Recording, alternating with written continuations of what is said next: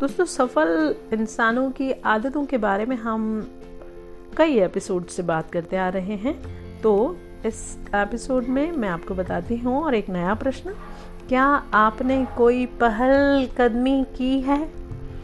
दोस्तों, सफल इंसानों में मुश्किलों को स्वीकार करने की चाह होती है।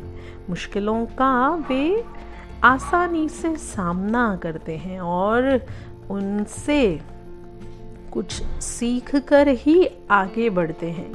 वे खुद ही अपने आप को प्रेरित करते हैं और खुद ही अवसरों का निर्माण करते हैं और हमेशा नए अवसरों की खोज में लगे रहते हैं।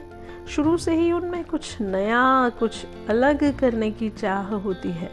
वे अच्छी तरह से अपनी जवाबदारियों को समझकर उन्हें बखूबी निभाते हैं और अपने करियर में आगे बढ़ने के लिए वे उन्हें काफ़ी मददगार साबित होता है। तो पहलकदमी करना बहुत ज़रूरी है।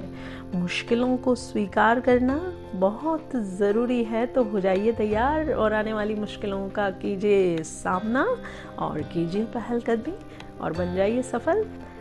मिलते हैं एक और एपिसोड में।